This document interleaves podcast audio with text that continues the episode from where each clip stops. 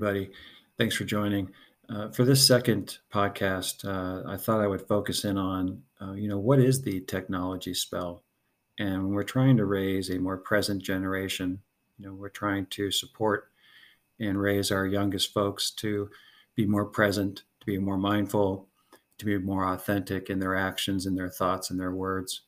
Um, you know, it's this challenge of living in a very persuasive, technology driven world um, for our young folks is something we should be talking about.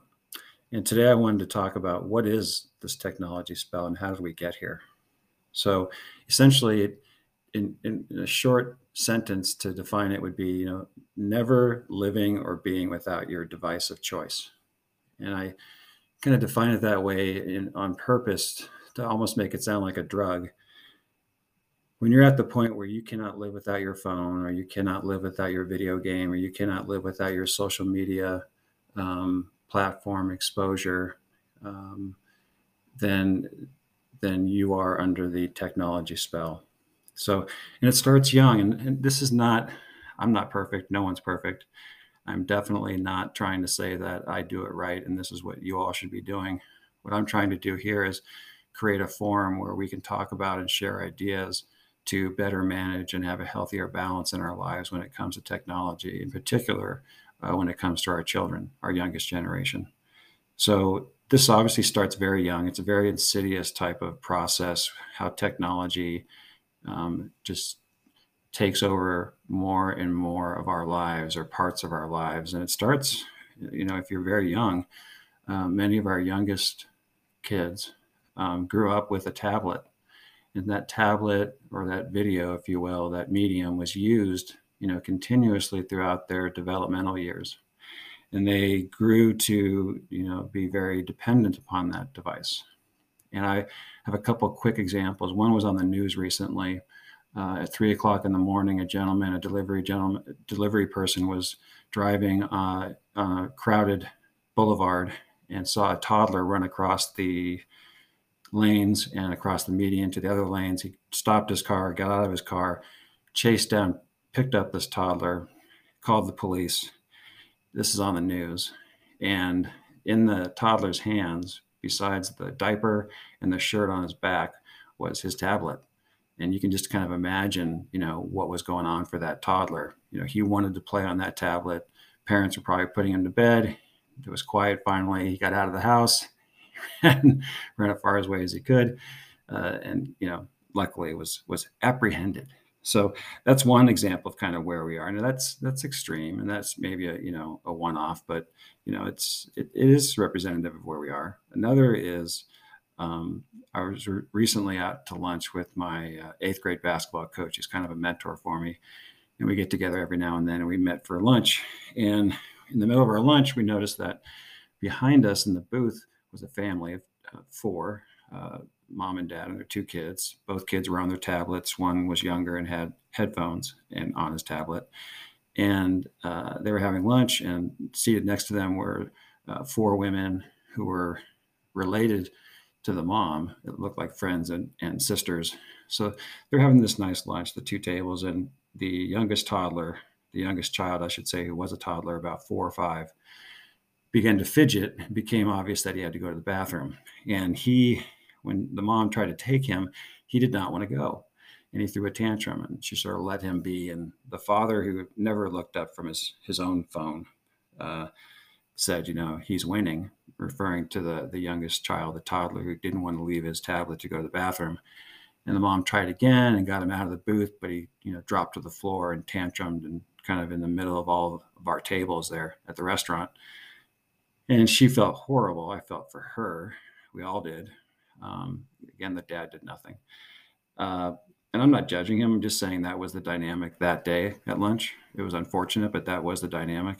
Uh, she, the mom, was at her wits' end, didn't know what to do, felt like she was disturbing everybody else, and did what she felt was right, which was brought the child back to the booth. Now, he had to go.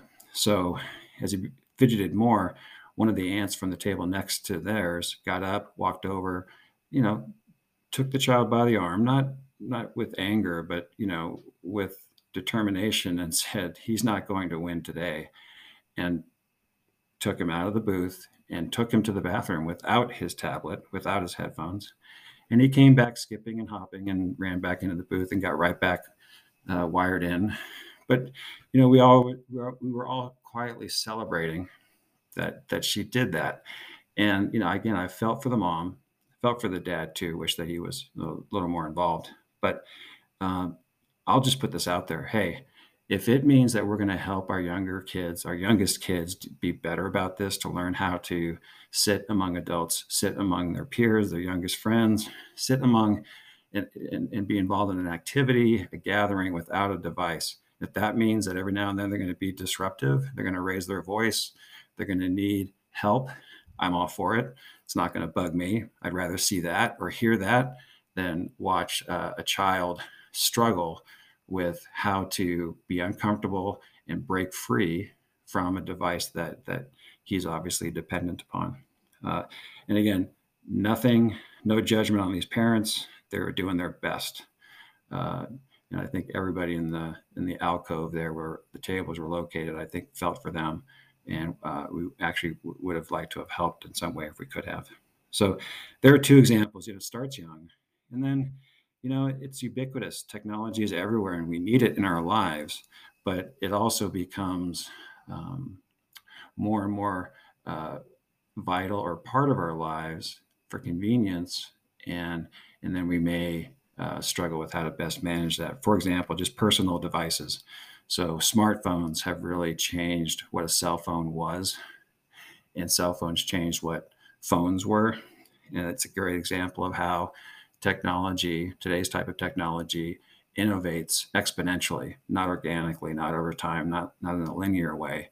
Technology advances very, very quickly, and phones are a good example of that. So the fact that you know most of us cannot live without that phone, uh, that smartphone. Uh, how technology has been a part of our education now. So used to be all books and paper based, and now you know the majority of our curriculum, our curricula in schools is uh, driven by technology in some form or another, and that's a good thing. But again, I'm just uh, kind of pointing out how it's really, a part of our everyday life. Uh, home entertainment, right? It used to be that you had a few channels, maybe you had cable. Now you have streaming.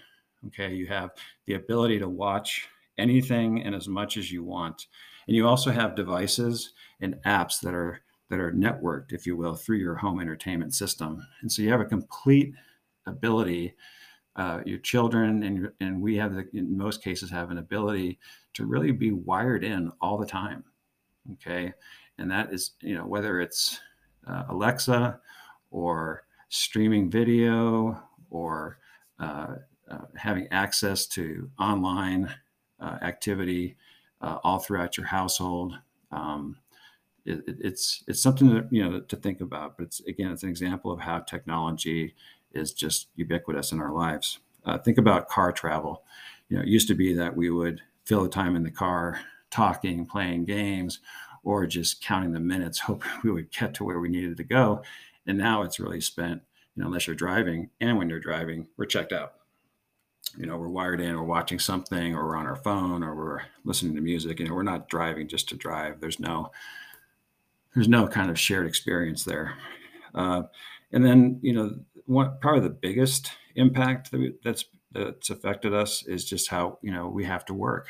Okay, so in most cases, you know, one parent or both parents um, are out of the house working. Uh, even if we're at even if we work from home or have a hybrid where we work from home and have an office to go to, when we're working from home, uh, we are usually completely distracted with work and and not able to kind of you know think about how we're being mindful about uh, persuasive technology, and in this case, how it might be uh, affecting our kids, even when when we're in the house with them. But it's usually that we, you know, don't know what our kids are up to when we're uh, at work. So there's this whole um, circumstance, kind of a general circumstance that we're in. We're not, again, I'm not anti-technology, but we're talking about, um, you know, what are the risks and what are some of the dangers and what to be aware of um, throughout you know the, series of podcasts. Um, today, uh, what I'd like to do is kind of finish by you know giving a few more examples. Um, I think giving someone your your your total attention, or at least giving someone your attention, is a gift. You know, and and Simone Weil uh, said, you know, attention is the rarest and purest form of generosity. And I, you know, I really feel that we're losing that. Uh, whether it's the lack of attention that we provide each other when we are talking to one another, you know, the art of listening, the gift of listening, um, is eroding.